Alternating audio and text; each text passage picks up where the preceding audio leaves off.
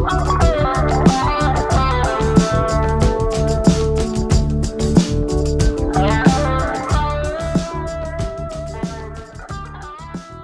everybody. Welcome to Reese's Piece, my podcast where I talk about whatever I feel like talking about.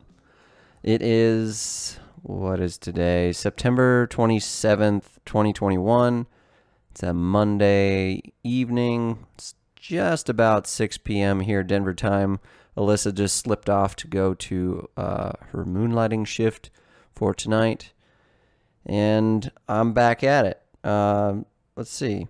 This is episode 48, if I didn't already mention that. Uh, let's see here. When was the last one? The last one was on the 15th. So, yeah, we're uh, we're just about two weeks out from that. So, I might get to 50 or 52 episodes to average one a week uh, by the time I reach my anniversary. I'm not really sure. My anniversary of, of the podcast, that is. I'm, I'm uh, I don't really remember when I started this thing, but it's got to be coming up. I want to say like October maybe. So I better get with it because October's just around the corner. So anyway, um, what is up? Um, rhetorical question for you, mostly for me. What is up with Reese? What has been happening?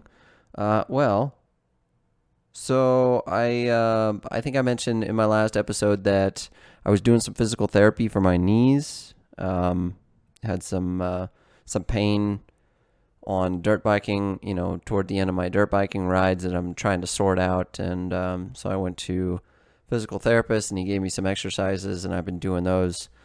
Um, strength exercises like every other day and then stretching like multiple times a day between two and four times a day to make sure I stretch out my quads real good and stretch out all the other other pertinent muscles in my legs. Uh, so I did get a chance about I don't know, so like a week and a half ago now, weekend before last, uh, to go out and uh, test that. So I went out to Captain Jack's place out in Colorado Springs, and I rode the this loop that we usually ride, which um, uh, I was actually really interested in riding it by myself, um, and I did ride it by myself because I couldn't uh, I couldn't find anybody else to ride with, and I didn't want to slow anybody down, and and just kind of wanted to get it, uh, you know, feel it out myself, and and not have to worry about um, anybody else out there. So um, I did go on that ride by myself. I took all my equipment, and, and that's a pretty populated trail, so I wasn't too worried about, um, you know, becoming incapacitated and, and dying in the wilderness.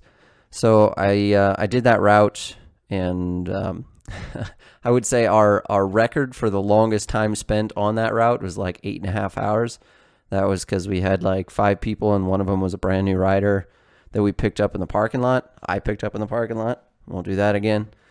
And um, so this time I finished up in two and a half hours, which was pretty cool. Um, would have actually been shorter uh, if it wasn't for you know a couple of um, hiker incidents, I guess we'll call it. Um, you know, I was there was nothing like super confrontational, but this this trail is particularly prone so uh, we are particularly prone to getting um, lightly harassed by hikers on that particular trail. And so what I mean by that is, um, and I shouldn't say that because they're they're really just they think they know something, and it turns out that it is mistaken.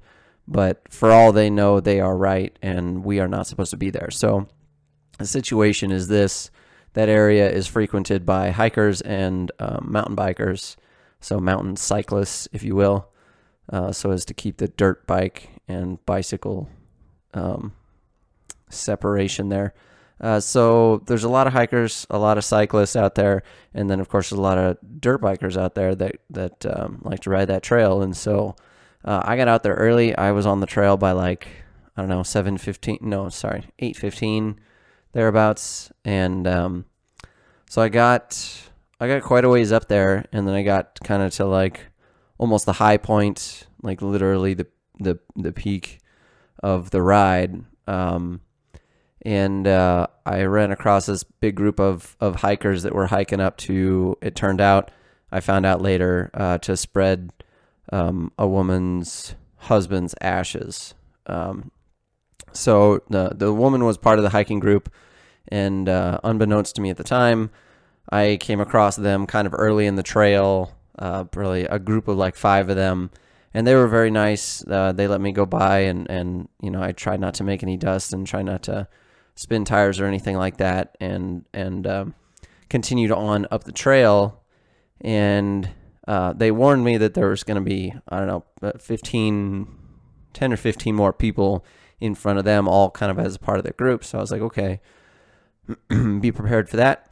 So as I continued on up the trail, uh, I got to another kind of smallish group of like five people. You know, they they kind of spread out after a while, and uh, this the, the the guy that I came across the first first guy that I came across from that group, he's kind of standing off to the side of the trail, um, kind of looking at me, shaking his head, and and I kind of you know it's a tough section, an uphill section, so I'm kind of like bouncing around and and and kind of maneuvering, and then I get to a point kind of at that slight crook in the trail, and I stopped and and was like, hey, you know, you having fun today? And and uh, he was like, yeah. He's like, you're not supposed to be here, and I was like, uh, yeah, this is a this is a motorized trail, and he's he's like, I I don't know. I was like, I'm I'm just repeating what the other guys in front of me are saying, but they're saying that this is not a motorized trail, and I've definitely had this conversation before with people on that trail, and it the signs say at the beginning of the trail, you're definitely allowed to have motorcycles on that trail. Um, it's a little further up where the trail splits, and you can actually go to the peak. And at that point, motorcycles are not allowed to go to the peak. The motorcycles have to continue down the other side. And so he was all right, he was all right with that. Um, took my word for it, and uh, so then I continued on so as not to slow him down anymore. And um, caught up to the third kind of collection, which was just a bunch of people kind of like single filing it up the trail, probably 10 to 15 of them all in a row. And I'm, you know, I'm just kind of putting up, you know, I can't go very fast up. This is a rocky single track uphill type situation to get up to uh, the peak of Mount Rosa. And um, I, it was obvious um, it should have been pretty obvious to at least somebody in that group that somebody on a motorcycle was behind them. And, you know, I was like 15 to 20 feet away from the last person, you know, just kind of gaining on them, but slowly, you know, at the pace that they're going and the pace that I was going. So it became clear to me at some point that um, they knew I was there, but they weren't going to let me by. They were just going to keep walking. Um, they made no indication of of uh, getting off the trail or anything. So I just stopped and uh, and waited. And of course, the other groups that were lagging behind them um, caught up with me and and kind of thought that I was taking a break, and and I was, but um, not by choice, uh, by necessity. So I kind of explained to them that you know it didn't seem like they wanted me to pass, so I figured I would just wait for everybody to get to the top, and then I will continue on. Uh, so everybody continued on past me, and, and I waited a little bit, and um, I I kind of got impatient, and I waited long enough to where I was pretty confident that that first that that um, the, the farthest ahead group that didn't want me to pass was um, you know at the point where they took the the fork in the road that I couldn't take, and I I would have to go the other way so I could get past everybody. Um, so unfortunately, I then had to repass everybody and and you know make a little bit of dust and a little bit of exhaust, which you know I don't like doing, but at the same time, you know it was it was kind of disrespectful for them to do what they were doing. But again, I think they they thought they were in the right. They thought honestly that motorcycles weren't allowed in that point of the trail, but um, they're wrong. the The signs indicate that we are allowed. Um, so anyway got up up to the high point and then continued on down the other side. And um, yeah, I was uh, I was I was going pretty good and and not really having you know I could feel my knee my my left knee specifically is is the one that gives me the most trouble. I could feel it Um, not really painful, but I could, you know, kind of just feel that something was there. It's not just a normal fluid motion, uh, which is pretty normal, um, especially kind of toward the middle or the end of my ride.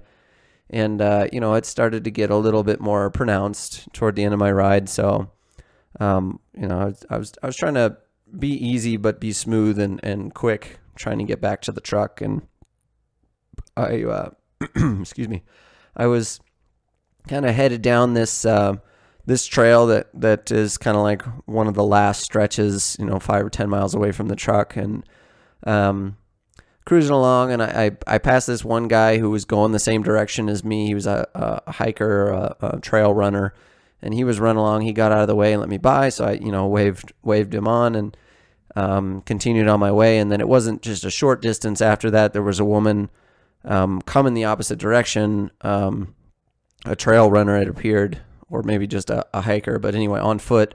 And uh, so she was coming the opposite direction, and, and I didn't expect to see her. So I kind of, you know, I came up on her a little bit faster because I was, you know, getting ahead of, of that other guy, um, trying to m- make a gap so I didn't leave too much dust um, and exhaust for him to breathe. And then caught right up to her. And so I kind of like grabbed the binders and, and kind of locked him up. And, you know, I, I was able to easily stop within like 12 feet of her um, like 12 feet from her without getting within 12 feet of her. So, um, you know, it wasn't like I was in danger of colliding with her and, and she heard me or saw me and, and was off the trail anyway. But, you know, I made a point to stop so that I wouldn't, you know, just like whiz by her.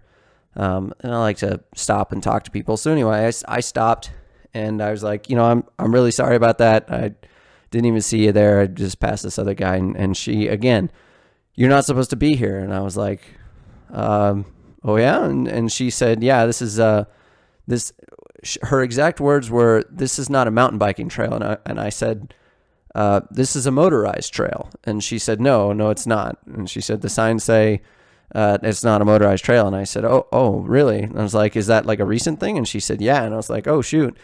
And, and then she kind of continued on. She was like, yeah, in 2017. And I was thinking to myself, well, I've, I've lived here since 2019. That's two years after that. And I've been riding this trail a couple times a season since then. And it's been open to motorcycles that entire time. So I said, well, at the top of the trail that I just got on here, the signs say that I'm allowed on this. And she goes, oh, okay, well, I'll have to let the rangers know that, um, you know, they need to change that because this was all closed down to motorized vehicles. And I was like, yeah, I, you know, I, I'm sorry, I didn't, I didn't know. I mean, if it's closed to motorcycles, it certainly isn't labeled that way. And she was like, yeah, you know, thanks for letting me know. And I'll, I'll let the Rangers know because they were closing this down for, um, she said, made mention of some, some kind of thing about saving some trout. And I thought in my head, I was thinking, well, what does, I don't understand.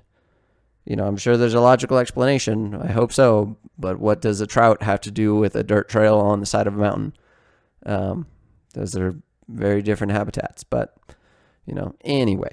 So I continued on, and uh, the end of the trail wasn't but you know another 100 150 yards up, and um, so I I stopped and turned around to make sure that I could look at the sign, and I saw the sign. And the sign at that end of the trail that she had just come from, that she was claiming said that motorcycles weren't allowed, clearly says at the very bottom of the sign, hikers, cyclists, and motorcycles are allowed. So I took a picture of it and I turned around. Um, well, I was already turned around, but I took a picture of it and then headed back the trail that I had just come down, past the guy, the trail runner guy again. And so I stopped and apologized to him. I was like, I'm sorry about this. I just um, needed to let her know that, that this sign would need to be changed too if that was the case. So he was like, all right, yeah. And he continued on. So I went up and, and caught her and and I was like, "Hey, so the sign at the at the beginning of the trail that you just came from also says that I'm allowed here. So, um, if uh, you know, if that top one needs to be changed, then this bottom one needs to be changed too." And she goes, "Oh, okay." And I was like, "I took a picture of it if you want to see." And she's like, "No, I believe you." And I was like, "Okay." So, um, anyway, I got to go turn around, so I'm gonna go up the trail a little ways and then come back. So I, you know, I'll be back through here. And she's like, "Yeah, no worries, just you do you." So uh, anyway continued on back to the back to the truck. Um, finished up in, in two and a half hours. So I, I, you know, probably probably lost I don't know maybe 20 minutes waiting and and doing things that I wouldn't normally do um, on that ride. So it's it's really a lot shorter of a ride than than two and a half hours, or at least a little bit shorter than two and a half hours. So got back to the truck, loaded up. At that point, it was still like morning, so it was a good opportunity for me to get back and um, stop at the motorcycle shop on the way back and and get some some supplies that I needed to get anyway. So um, yeah, it was just it was just interesting. You know, like I, I constantly get that from people at that at that particular riding spot, and it's it's really annoying because you know I know because I've now gotten this several times where I'm allowed and where I'm not allowed, and I know what the signs say. But other people who have not had this conversation because people probably don't stop, dirt bikers probably don't stop and talk to them about it. Um, they haven't been shown that it's it's clearly we are allowed there. So anyway, I mean I'm not going to stop riding there. I'm just going to keep talking to people about it. So anyway, it's a good riding spot. It's a good technical loop, only 28 miles or something like that, but it's a good good uh, good technical loop. Definitely a good tryout for the knees. Um, turned out my knees just started aching like crazy on the drive home, so um, that was not ideal. And then for the next couple of days, it wasn't great either. Ironically, before that, um, so the week before that, which was two weeks after my first physical therapy appointment, I hadn't gone riding yet. So I had no status updates on my knees and how the exercises were working out with my knees, but I did have some back pain that I wanted uh, um, the physical therapist to check out. So um, he kind of looked me over and, and somebody had said at one point that it might be a herniated disc. Turns out it was not, in his best judgment, not a herniated disc. It just has, you know, it's probably just repetitive bending at a particular point in my low back that, um, you know, I've just got bad form. And so he, you know, kind of made made note of that to me and, and gave me some some exercises to add to my routine. Anyway, in the process of of kind of twisting me up, trying to determine whether or not I had a herniated disc. Um, something kind of, you know, misaligned or whatever. Because ever since then, and that's that's now been coming up on on two weeks. Um, so this Wednesday, I guess, will be two weeks ago. That um, uh, my left knee clicks like with every step and is super super annoying. And then after a while it starts to get sore i assume from the clicking because it didn't really happen before. And so i'm not really sure what to make of that because he didn't even touch my knees. We didn't do any leg work it was only back stuff. So i mean it, it's not to say that he couldn't have you know twisted up some of the tendons and whatever that cross your your pelvis that control kind of the same uh, that control some of the muscles in your patella or, or move your patella and, and, and things like that. So I don't know. It's just been super annoying. This whole thing is just kind of frustrating with the knees, uh, trying to trying to rehab the knees, and and you know I I just wish there was a clear cut answer, but you kind of just have to do some exercises and see if it starts to help. And I honestly can't tell if it helped at all. But I'll tell you what didn't help is whatever whatever tests the doc was doing to to determine what was going on with my back seems to have fucked up my knee in a way that it wasn't fucked up before and so that's really unfortunate it does seem to be getting a little bit better but you know it's not happening quickly i'll tell you that for sure so um, i am looking forward to going back to the physical therapist in a week or two here is, is my next appointment. He's so slammed. Like I, I have to book him like a month out and then hopefully there's a cancellation in between, but this time there doesn't seem to be. Um, so anyway, gonna go back and, and hopefully, you know, talk to him about my progress and, and where that pain was that I felt while I was riding and, and that type of thing. And, and, uh, you know, obviously keep on my exercises until then. So it's just a real bummer. Um, but, uh, you know, I'll, I'll, try anything. I'm I'm working on strengthening my hammies and my glutes and and uh, laying off the quads. So um, hopefully, just with time, it'll get better. Uh, just I seems like I'm just gonna have to like retrain my muscles when I'm standing and and you know riding my dirt bike, riding my bicycle, so that I use more of my butt and hamstrings, which is kind of tough. You know, it's a it's a conscious effort, but um, I've noticed that there are a couple of positions. If like if I arch my back, you know, while I'm standing and cranking on the pedals while I'm cycling, that does seem to engage my glutes and my hamstrings more. And the same thing kind of with my dirt bike. If I kind of lean forward, arch my back, um, and and uh, you know, kind of in that position, that forward attack position, that seems to take the load off the quads and and give me some relief. So I'm just gonna have to try and work that position into my uh, normal riding stance, which is uh, it's gonna be hard to untrain all those years of of um, of standing up in a different way. So anyway, so that's that. Um, that's kind of the big, lengthy physical therapy update. But um, yeah, more to come on that, I guess. I mean, I, I've heard that you know it takes months, maybe up to like six months before I really see some su- substantial improvement there. I hope it doesn't take that long, but you know we're also coming into winter, so it's going to be few and far between that I actually get a ride to test these things, which is unfortunate. But um, I'm going to be honest with you, I, I didn't really want to ride the following weekend. I could have ridden this last weekend, which would have been, you know, two weekends in a row. After that first time, I just, you know, it was just so kind of disheartening. During the ride, it was fine, but afterward, it was just so painful that it was just, you know, it was disheartening um, and, and just not motivating for me to ride again the following weekend and go through that again.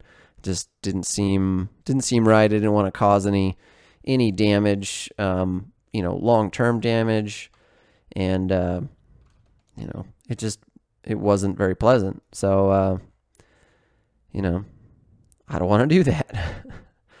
so anyway, um, yeah, so that was that. Uh, I guess that was kind of like one big thing, and and uh, you know, there's not a hell of a lot of other big things going on, but the other big thing that happened is I got some shit burgled from my garage, man.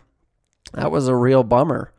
Um, and so, so here's the details. So I, I usually open the garage doors. You know, we've got one two car garage door and one single car garage door. And so I, you know, they're side by side. So I open them both about a foot and a half to two feet uh, in the evening time to let it cool off in there because that's where the sun hits in the evening and then uh, I like to you know let it cool off in there, and then I close them before I go to bed, so that at you know that's not just feeding heat into the house, which is not as critical this time of the year. Now that you know the weather is starting to get cool and it's much cooler in, in the evenings uh, and overnight than it is during the day, but uh, I I still had been doing that, and so this one time I forgot to close the garage doors before I went to bed. And um, so I do have cameras inside the garage. I have Wyze cams inside the garage, one kind of shooting at the, the small door and one kind of stagger, you know, kind of in the middle shooting at the two car door, which is the side that my truck and my dirt bikes and all my tools are on. And Alyssa parks in the single car side. And uh, so, um, so like I said, I do have cameras in there and I do have alerts set up where um, when the garage door is opened or closed, I get a notification on my phone.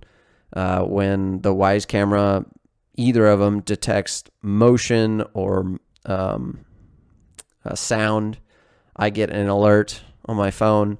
But all my alerts are silenced when I'm sleeping for obvious what seems like obvious reasons, but if it's not obvious to you that you know we get moths in there or even like a spider web is is a pretty common thing to just go across there and and uh, and you know cause that thing to essentially just go off all night, you know, alarm after alarm, and so that that can get pretty annoying. And uh, so each of those Wyze cams has a 32 gig um, SD card that it records video locally uh, so it records, I get a notification for every event on my phone, and so I can see like a 14 second or 12 second blip of what's going on uh, where it detected motion or sound.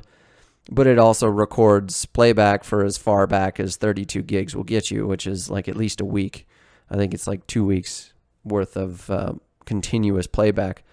Um, so anyway, um, that's kind of the scenario, and um, so I let, like I said, I left the garage doors cracked uh, about a foot and a half to two feet open overnight, and uh, at about 3:30 in the morning, a couple of guys drove through the alley and stopped in front of um, my garage door, uh, and then they crawled under the garage door and kind of looked through both our cars. There's nothing valuable in our cars, and then went over to um, the one guy who didn't seem very sharp. Went over and grabbed my bicycle, which is kind of like near the back of the garage, um, opposite the garage doors, and and like moved it toward the garage doors as if he was going to try and steal it, but there's like really no good way for him to squeeze between the car, the back of each of our cars, and the garage door to get it out. And so he just kind of leaned it against Alyssa's car. And, um,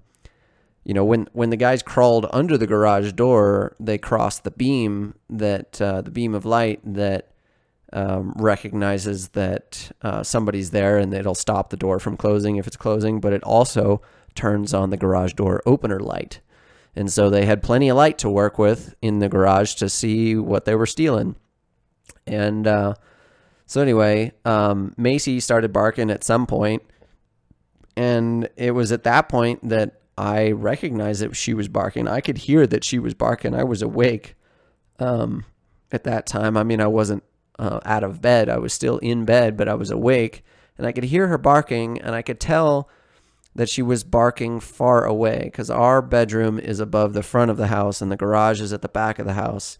And so usually Macy barks at the front of the house because that's the window that she looks out. So usually I can hear her pretty plainly barking underneath our bedroom. But this time I could hear her barking and it was far away, which I recognized that that was different and that was weird. But I still did not get up and do anything about it and I didn't look at my phone to see that I had a bunch of alerts from the garage.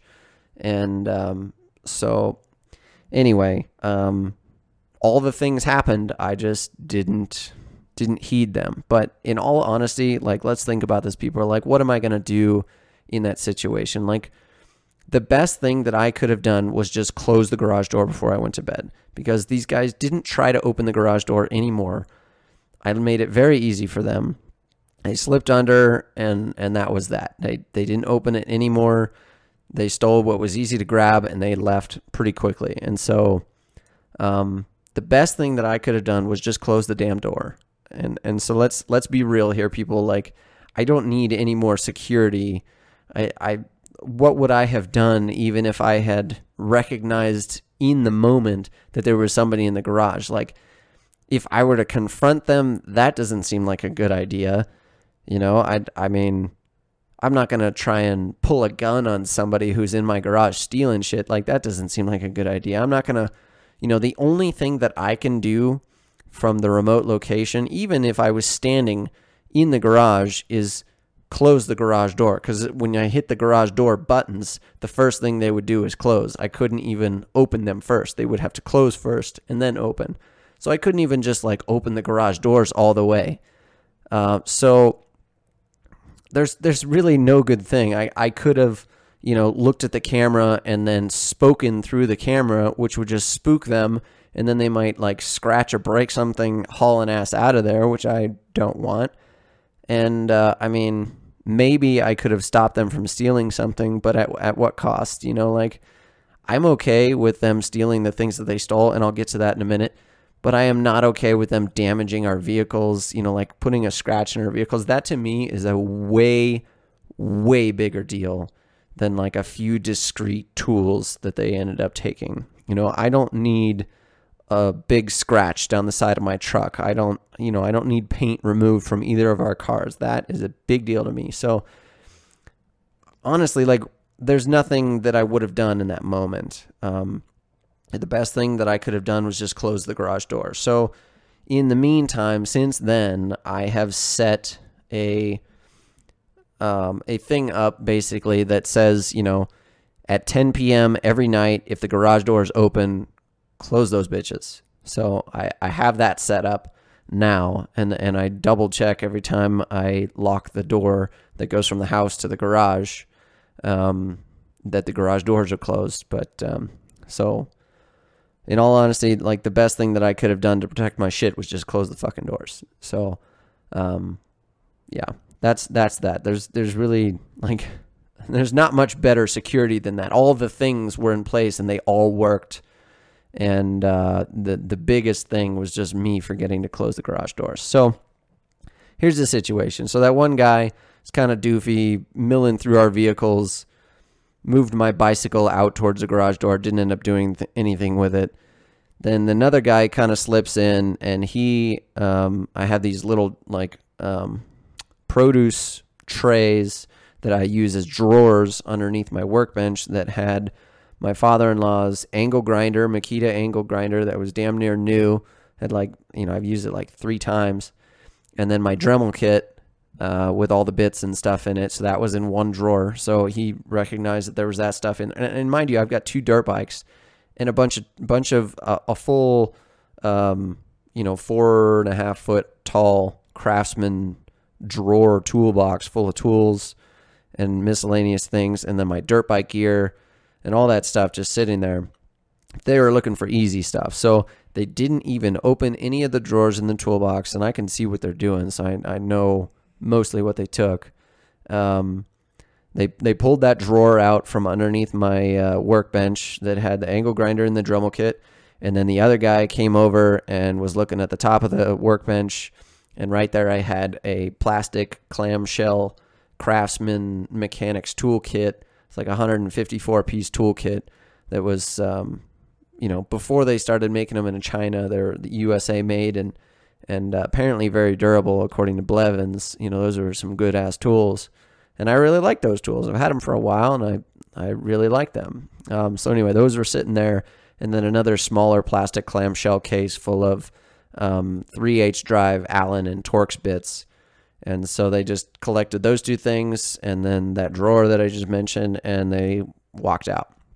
So all in all, um, not too bad. It ended up ended up being like I don't know, six hundred bucks to replace all that stuff, which was much less than my deductible. And and you know you can't buy that Craftsman kit anymore. You have to buy a different one. And and so anyway, I I bought something different anyway. And so all things considered, um, you know, our homeowners insurance deductible is at least a thousand dollars, and so it's not really worth reporting in on that and having, uh, you know, a hit on our homeowners insurance and that going up next year. So I, you know, we just ended up, you know, taking the hit, and I feel very fortunate that that's all that they took.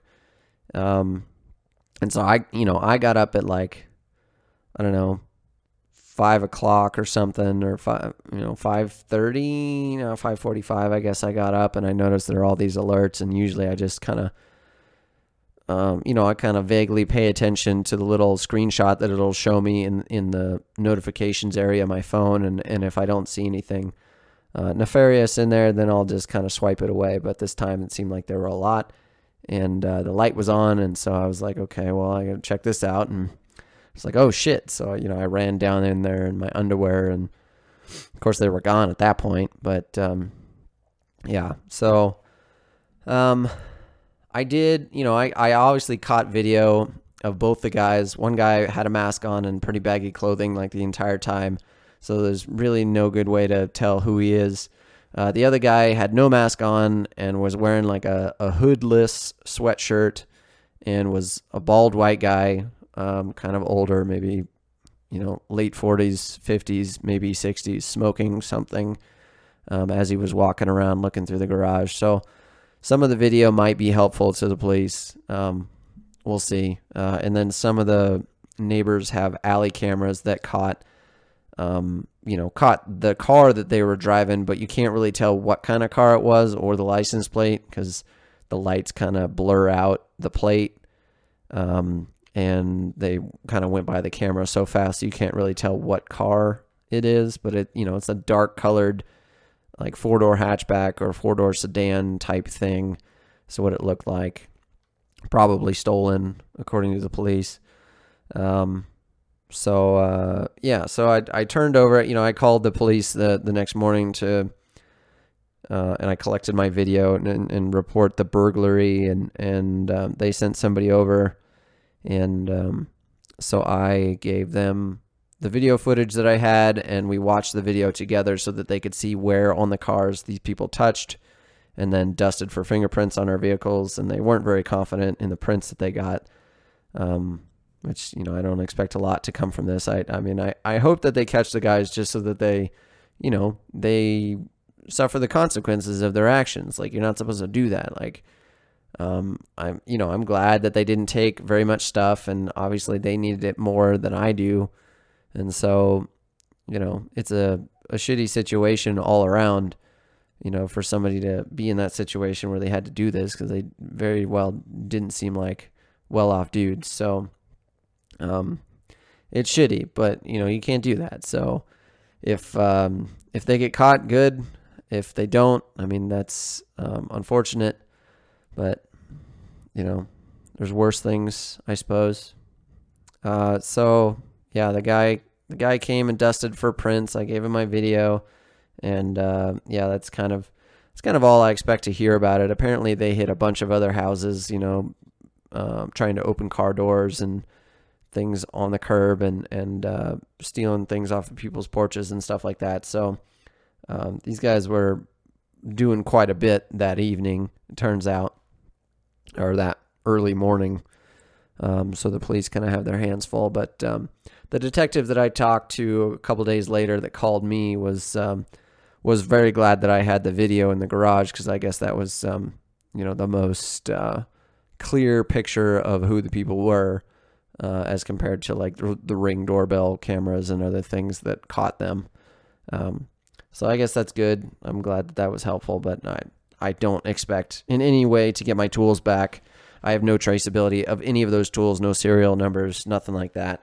So there's no way for me to know if they're my tools, even if they were to find a stash. So at the very most, um, the detective was saying that if they if they find items that do have serial numbers and there are some other items with it, then I'm you know I'm I might be able to claim some of that stuff, um, some of my stuff if it's if it's in that lot. But um, chances are real slim. So I'm I'm not holding my breath on that one. I I didn't really expect anything to come of it um, just kind of helping them do what they can do. So, anyway, um, I discovered that uh, I'm kind of vulnerable without those tools that they stole because I actually don't have um, like that. Those kits have my ratchets. I don't have any other ratchets like in my toolbox outside of those. I don't, um, I don't have any ratchets and and a lot of my like smaller sockets um, I I don't have duplicates of those outside of those kits, and uh, um, so there was just uh, a feeling of nakedness when those were stolen. You know, now I I don't have that stuff, and so um, I I've mentioned it before that I really like buying things. Like I'm a terrific consumer, but I I I don't enjoy, as it turns out, I've I've just recently learned, I don't enjoy buying things to replace items that I didn't plan on replacing. That's um, and and maybe that's not even encompassing all of it, but I'll tell you in this situation, I did not enjoy trying to find replacement items because I just felt like naked without them and like rushed to get replacement tools. And I did consult my uh, my buddy uh, Josh Blevins. Shout out to Blevins um, on you know what was some good decent tools to buy that weren't going to break the bank and be like you know Matco or Snap on. I don't need to go that you know highfalutin. So he recommended the Lowe's brand Kobalt because it's you know inexpensive and in recent years the quality has been getting pretty good. So I took his word for it and uh, ended up buying two kits to replace the single kit, uh, the single mechanics kit that I had and uh, and then the basically the exact same Torx and Allen kit that um, apparently they still sell. And then I you know I replaced the Dremel and the and the bits and um, replaced Mike's uh, angle grinder. And uh, yeah, so there were some other miscellaneous things inside the clamshell toolkit that I had that, um, you know, I may find that I need. There was one of them that was like a non-marring uh, 21 millimeter socket that you use for taking off lug nuts so that you know it's got like a Teflon sleeve around it so that it doesn't scratch up your rims while you're taking off your uh, your lug nuts. So I bought one of those, and and I think there was a double wobbly in there, which is you know it's what I call it. So my dad and I call it. It's it's uh, like a six inch impact extension uh, with two consecutive uh, swivels, and then a socket also pinned onto it. So it's it's one solid piece that are pinned with all these different components to it, and so it's for um, for taking out spark plugs in in tough to reach engines. So um, I think that was in there along with a few extensions. Um, you know, like three eighths extensions, like six inch and nine inch extension pieces that I had just kind of floating in that clamshell that I might have to repurchase. But uh, yeah, so I, I ended up replacing all that stuff. Um, haven't gotten all of it yet. Uh, I think the the main toolbox I'm still waiting on to replace a lot of the tools, but um, I've got all the other stuff, so I don't feel as naked now. And and uh, again, I feel pretty fortunate that it wasn't all that much stuff that they took. So yeah, that was um, that was a bummer. That was uh, Wednesday night, or well, I guess Thursday. Excuse me. Ooh, Thursday morning of last week. Um, like I said, it was about three thirty in the morning. Damn, must have inhaled something. Ooh. So uh, yeah, that was um, the excitement at the end of my week last week. Kind of unfortunate, but uh, anyway, got all my stuff done, and and uh, you know, I'm kind of just ready to move on from it. One interesting thing that that I learned coming out of that though is like social media is fucking crazy, man. Like I'm, I have a Facebook. Um, but I don't use it for social things. I use it for M- Facebook Marketplace and my Reese Rides page where I just post my videos just to, you know, show everybody. You know, for people who aren't on YouTube regularly, they can see that I posted a video on YouTube because I shared it to my Facebook page um, that is Reese Rides Facebook page. But anyway, um, I posted on Nextdoor. Coincidentally, I had uh, just signed up for the app. Well, I had, I had already had account uh, an account on Nextdoor um, previously, but uh, I had just downloaded and signed into the app like the day before, and I'll get to why in a minute.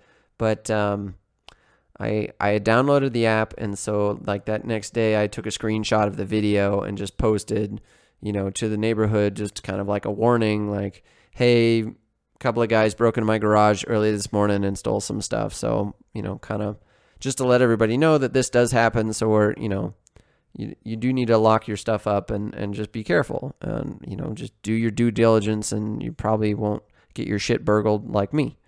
You know, learn from me. Don't do like me, as Joe says. So, um, anyway, like it, it was short order and people just started blowing up my fucking phone with all these like notifications of, people chiming in with shit that was stolen from their house from the same two guys and and other people chiming in with stories that were unrelated which I don't understand why people do that um, unrelated to this specific event. And uh, yeah so that was that was really interesting. I finally had to just turn off notifications for that post cuz I was like you know fuck this like nothing's going to come of this. I don't need to hear a bunch of other people just like bitching about this. I'm ready to move on. I don't I don't want to like linger here and lament about it. That's not really the point. I was just trying to warn people. So I'm done with that. I'm done with that. Social media is crazy. So I, I turned off notifications for that post, and and uh, every once in a while I'll get um, a notification here and there from the Nextdoor app, but I'm starting to get annoyed by it.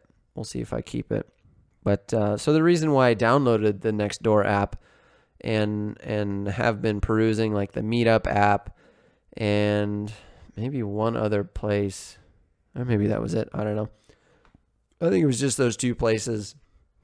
I've realized that I don't have very many friends here in Colorado, and it's just kind of annoying that um, you know I don't I vent to my microphone like I am right now every few weeks, you know, and it's it's just not as constructive. I don't, you know, it is good, but I don't I don't feel as constructive. I don't feel as satisfied with it as I do, you know, if I'm talking to somebody and uh, we're just kind of hanging out, um, and you know, It's it would just be nice to have more friends here in Colorado because all my friends are either in California or Wisconsin, with the exception of my riding buddies Joe and Max. I haven't forgotten about you, buds. Uh, really appreciate you guys, and I'm really grateful for you, and I really enjoy our time together. But you know, you guys got your own shit going on, and you're kind of far away, so um, it's kind of nice. It would be kind of nice to have more friends. Those two guys are like my only Colorado friends. And so I'm sure that it is not the case that the other two of us are that person's only friends. So um, I want to make some Colorado friends, you know, some people that I can shoot the shit with. And uh, um, in addition to the guys that I already have. And so I started looking into like the meetup groups and um, you know I found one that looked interesting, but it was like downtown, and you know that the meetup group met downtown, and and they really like to drink, and I'm kind of not really drinking right now, and I don't really like to drink that much anyway, and plus I would have to come home from that. And I don't want to go downtown. So that was kind of like, you know, the best option that I could find, but so many obstacles for my preferences. I'm I'm so picky. I don't want to do these things, you know, and I I don't I don't want I was telling Alyssa I I just want to get to that point where I have a good friend, like we're already good buds, where I can just like sit and chill with this person at my house or their house and just kind of shoot the shit and not have to like you know, worry about the awkwardness of small talk or like go to an event where we're, you know, I don't know, like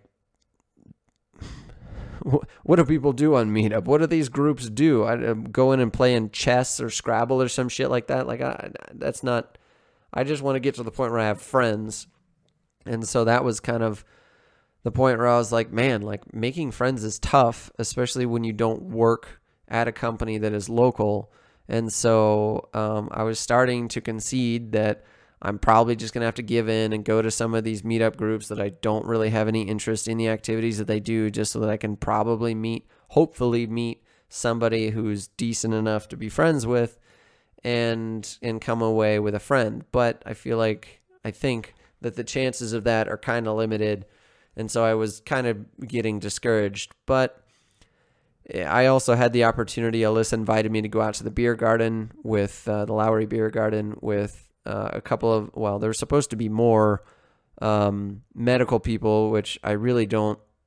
Uh, you know, I don't like to, don't want to go out with medical people because the conversation is just dominated by medicine, and I have no experience in medicine, and I don't have any interest in talking about it, and so that just gets really annoying. Being, I'm the like the only non-medicine person there, and so I was hoping that there would be a bigger group that the conversation could branch out to more things other than medicine, but it turned out that it was only three other people besides me and Alyssa that showed up because these people are very unreliable, which is also very annoying.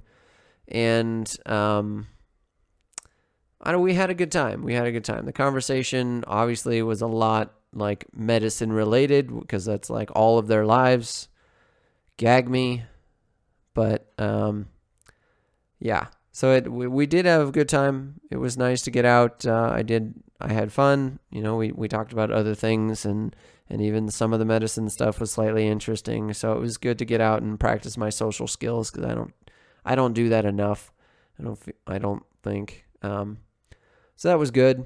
But then uh, then I was uh, I was turned onto well so I was browsing the meetup and the next door groups and I, I didn't really find anything good on those so then I, you know I figured I might as well just branch out to Alyssa's friends for now until I can figure out what I'm to do. And so then I discovered, um, or I was turned onto um, this group called the Mankind Project, um, which apparently was started in Wisconsin and is all over the place. Um, was started in Wisconsin in like the 80s, 84, I think, but is all over the place now. And there's groups all over the place. And um, there's a couple of groups here in the Denver area. Um, and so the gist of the mankind group seems a little bit clinical, like a little bit therapeutic to me, which is, um, you know, it's, I think it's a good step.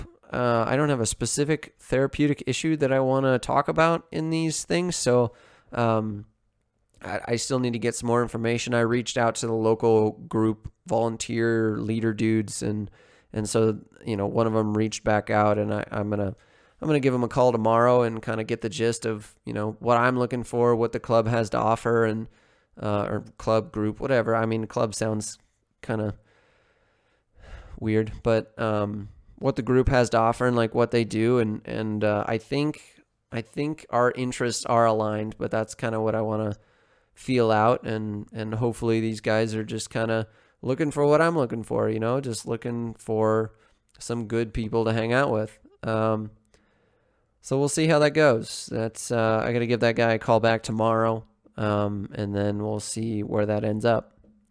Uh, yeah.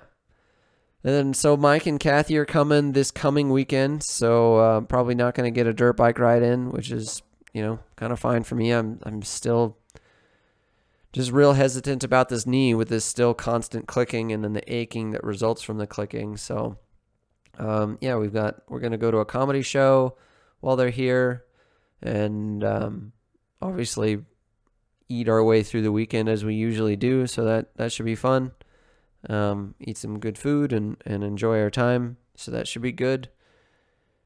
Yeah. Um, man, I, I have a couple of like philosophical topics, but uh, I don't I don't think I uh, I am quite in the mood to talk about it. I will say I will say that um, I've been dipping into uh, well, I have been reading. I think I mentioned that. Um, you know, I read through a lot of or a few of the uh, Freakonomics books. Um, it actually turns out I, I read through Freakonomics, like the, the regular Freakonomics books, When to Rob a Bank, which is from the guys who wrote Freakonomics, and then Think Like a Freak, again, from the guys who wrote Freakonomics. So I read those. Uh, and then I read Malcolm Gladwell's Talking to Strangers, which was very good. I do recommend that. That is really interesting. Um, it just, I guess the the big takeaway there for me, if I haven't already summarized this, I may have already talked about this. Sorry if I have. But the big takeaway from talking to strangers, that book from Malcolm Gladwell, was that um, people people inevitably misread other people's intentions and character, and uh, you really have to take people on a case by case basis. Your your experiences of what people do that indicates a certain thing from the past are not necessarily what's happening right now in front of you. So I think making make it seems like making judgments based on past experiences of how people react and and you know what you're perceived what you perceive as their motivations is not great. Which is kind of how that comes across. But I think another lesson to learn there is that you know we do need a certain amount of like intellectual laziness because we can't just be evaluating every scenario as if it's brand new uh, because it's terribly inefficient and um, you know the uh, the the cost of the occasional lie is basically the cost of doing business because conversations are if more efficient if you give people the benefit of the doubt and just kind of you know assume default to truth as um, as they say as Malcolm says several times in the book. If you just default to that the other person is telling the truth and that it's a mutually beneficial or mutually honest conversation then you know things are more efficient. And like I said, those few times when that person is lying or deceiving you are, kind of the rare um, exception to the rule. And so you, you know, you just can't, you can't live your life. Well, you can, but it's not very efficient to live your life thinking that everybody's out to screw you and, and trying to be critical of every little thing. Um, it'll wear you out. So then I read uh, Aziz Ansari's Modern Romance, which is very interesting. I think the big takeaway there is that uh, modern romance sucks. Just from the standpoint of like dating apps and things like that, there's this overwhelming amount of choice that you have because you have all these people just in your pocket at all times, which can lead to you being like very willy nilly, like uh, dismissing people that you could have really had something with if you'd just gone on a second, third, or fourth date with them. Uh, and so Aziz kind of his big takeaway it seemed like was that to to to put more effort into people, to to spend more time on third, fourth, and fifth dates, getting to know somebody, even if the first impression isn't great. So that was interesting. um, especially since I'm not in that dating world. I never really was in the online dating world.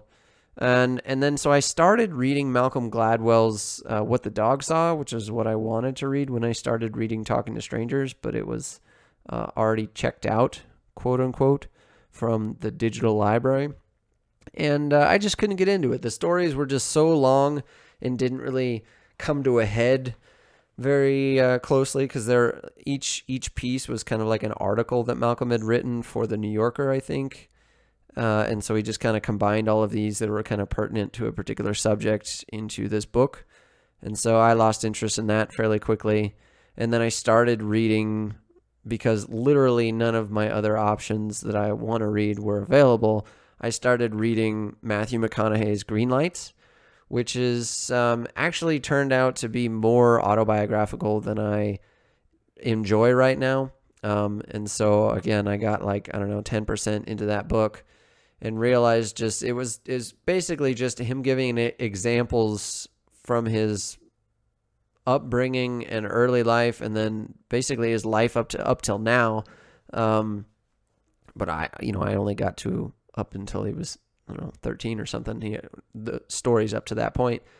Um, but just the book is basically autobiographical accounts of all these events that happened that, you know, were were either a green light, which was like a like a good thing in life that um, you know propels you forward and it's a positive thing, or it's a yellow light that maybe slows you down, but it's still not stopping you, or a red light that will eventually turn green. And so it's basically just like how how these different events in his life shaped him and, and how he learned to recognize that, you know, there's always another green light around the corner, or always, you know, for every bad there's a good type of situation. And and like I said, it's a little more autobiographical than I cared to read. So I broke down and spent some money and just I you know I started to read because you can read like a selection of these books before you check them out, and so even while somebody else has that has all the books, all the e-books checked out, if you can imagine that,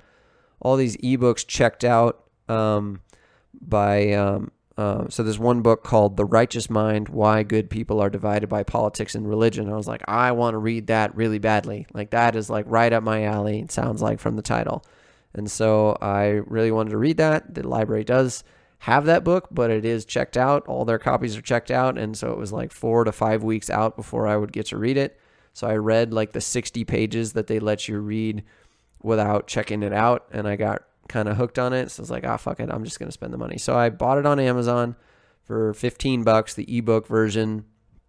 Um, so then I picked up where I left off and uh, that's where I am now. So I'm really interested in it. It's it's very scientific, uh, which is kind of a little more dense. Um, it's definitely a little more science heavy than Talking to Strangers, which was already kind of uh, pretty heady, um, but definitely more so than Modern Romance. So I'm I'm still trying to like read a little slower to try and pick everything up, but uh, it's pretty interesting so far. The Righteous Mind.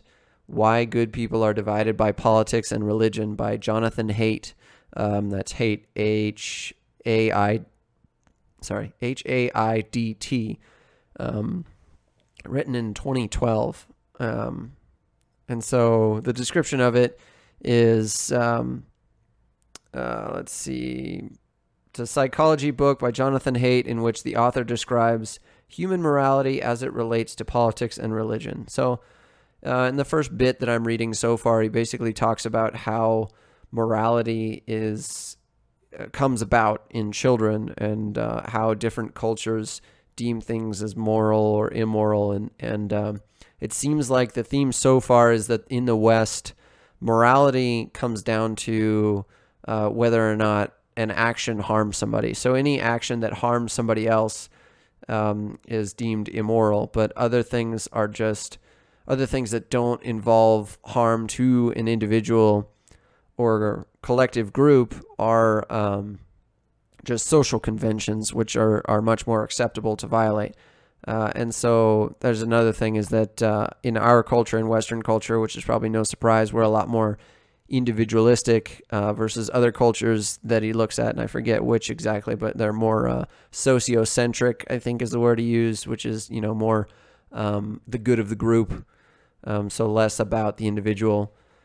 So it's it's been pretty interesting. Um, sorry if your eyes glazed over during that, but uh, yeah. So I, I think I've settled on this. I spent some money on it, so I'm gonna read the whole thing.